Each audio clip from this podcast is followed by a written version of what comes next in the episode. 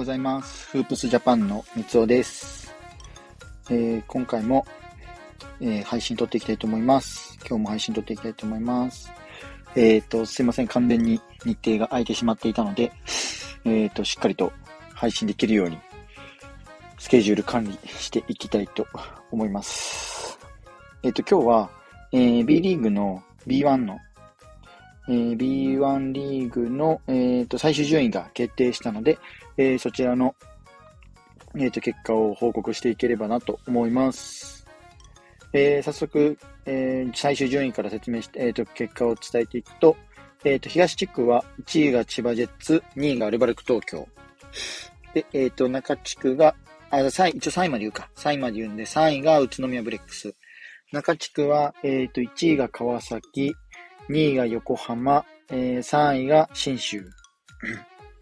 西地区は琉球が1位の、えっ、ー、と、島根が2位、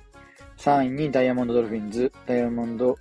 名古屋ダイヤモンドドルフィンズとなっています。えっ、ー、と、今回の結果で、えっ、ー、と、チャンピオンシップへの出場チームも確定していて、うんと、東地区からは千葉ジェッツとそのアルバルク東京、えー、中地区からは川崎と横浜、西地区からは琉球と島根。に、あとここに加わって、えっ、ー、と、ワイルドカードから、ワイルドカードの、えーと、ランキングで上位2チームが入るんですけど、ここは、うんと、西地区の名古屋と広島が、えーと、出場権を獲得しました。西地区なので、西地区からは4チームが今回出場ということで、えーと、非常に、えー、まあ、あの、西地区の強豪揃いといいますか、結果が非常にこう伴ってきてるなっていう印象ですね。で、これによって、えっ、ー、と、クォーターファイナル、まあ、準々決勝、チャンピオンシップの準々決勝の対戦も決まりまして、えっ、ー、と、千葉ジェッツと広島ドラゴンフライズがまず第、えー、と第1ゲーム。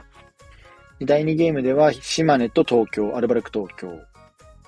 で、第3がこれ中地区同士の対決なんですけど、川崎と横浜。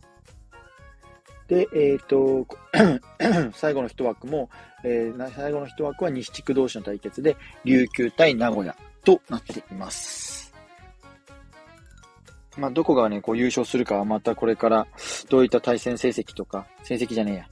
えや、えっ、と、結果で、まあ、間違いなくこう変わってくると思うので、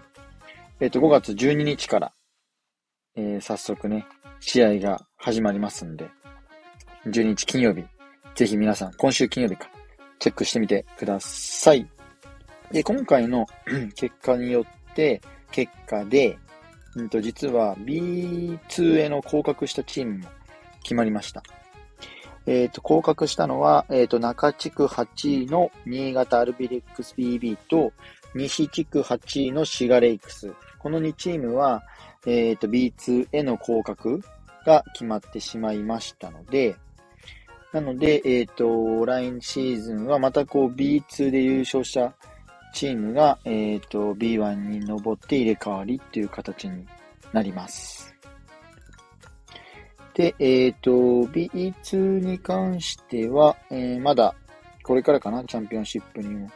チャンピオンシップへの結果等々もろもろこれから決まってくると思いますので、まあそのあたりもね、ぜひチェックしてもらえると嬉しいです。最近だと B2 は、まあ、佐賀の、佐賀アリーナとかも完成して、えー、結構夢のアリーナと呼ばれる、えー、チームの、えっ、ー、と、ホームコートが、えっ、と、徐々にこう決まってきているので、なので、えっ、と、ここでまたね、優勝チームがどういうふうに観客動員数含めて B リーグにいい影響を与えてくれるのかっていうのもすごく注目になってくると思います。まあ、B2 は 今ね、準決勝まで行っていて、えー、アルティーニ千葉と、アルティーリ千葉と、長崎ベルカ。で、えっ、ー、と、あと、サガバルーナーズと西宮ストークスという準、えっ、ー、と、ベスト4が決まってます。ここで勝ったチームが、うんと、B1 に昇格っていうことにもなりますので、このあたりもすごく面白い展開になってくるかと思います。こうなると東地区のこう、千葉が2チームあったりとか、そういう風になってくるんで、またね、B1 の、こう、リーグの組み合わせも変わってくると思うので、そのあたりも来シーズン面白くなるかなとは思ってます。あとは、えっ、ー、と、合わせて、えっ、ー、と、各部門のリーダーズと言われる、その、得点王ですとか、アシスト王とか、そういうスタッツの一番評価の高いメンバーも決まっているので、そこもちょっと今回は紹介できればと思います。えっ、ー、と、まずは得点王は、うんと、島根のペリン・ビフォード。えー、1試合平均22.5得点ですね。まあ、初受賞となりました。えー、アシスト王は、えー、と、横浜の河村勇輝。こちらも初受賞、初受賞で、1試合平均8.5アシスト。リバウンド王は、えー、ジャック・クーリー、琉球ゴールデンキングスですね。ジャック・クーリーは、えっ、ー、と、2年ぶり3回目になるのかな？リバウンドは。1試合平均で12.7リバウンドでした。スティール王は、うんと、ファイティングイーグルス名古屋からジェレミー・ジョーンズ、初受賞ですね、こちらも。1試合平均で2.2スティール。これ素晴らしいスティール数です。で、えっ、ー、と、ブロック王は、うんと、川崎から、えー、ジョーダン・ヒース。2019年以来3年ぶりの2回目の受賞になります。1試合平均で1.8ブロックでした。えっ、ー、と、ベスト3ポイント成功率賞というのもあって、こちらは島根の、えー、ニック・ケイ。こちら初受賞、初受賞になるんですけども、ニック・ケイが、えー、1試合平均44.6%、40%超えですね。で、えっ、ー、と、初受賞となりました。あとは、えっ、ー、と、ベストフリースロー成功率賞というのもあって、えっ、ー、と、茨城ロボッツの平尾選手も初受賞となりました。89.1%ですね。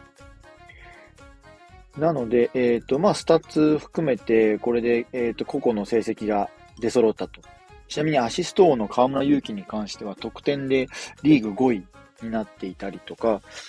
えっ、と、ペリン・ビフォードも、えっ、と、まあ、なんだっけ、と忘れちゃった。あ、うんと、トリプルダブルをすごくこう連発しているので、そのあたりもまたこうね、個人の成績で、うんと変わってくるかなと。あの、あ、ごめんなさい、MVP が。ペリン・ビフォードに関してはね、アシストが2位で7.9アシストだったりするんで、このあたりはまたね、MVP の発表の時に、まあ、ビフォード、ビフォードか、河村かってとこになるかなとは思うんですけどね、個人的には。ビフォードはね、リバウンドでもね、うんと8位で9.5リバウンドなんで、ほぼほぼまあトリプルダブル級のね、活躍は見せていたのは間違いないと思います。なので、このシーズン終了後のアワードに関しても、うんと、B リーグでも恒例になってきているこのアワードが、えっ、ー、と、注目になってくると思うので、そのあたりもね、皆さんぜひチェックしてもらえると嬉しいです。まずは、なので、チャンピオンシップで、これで順位がこれから決まってきますんで、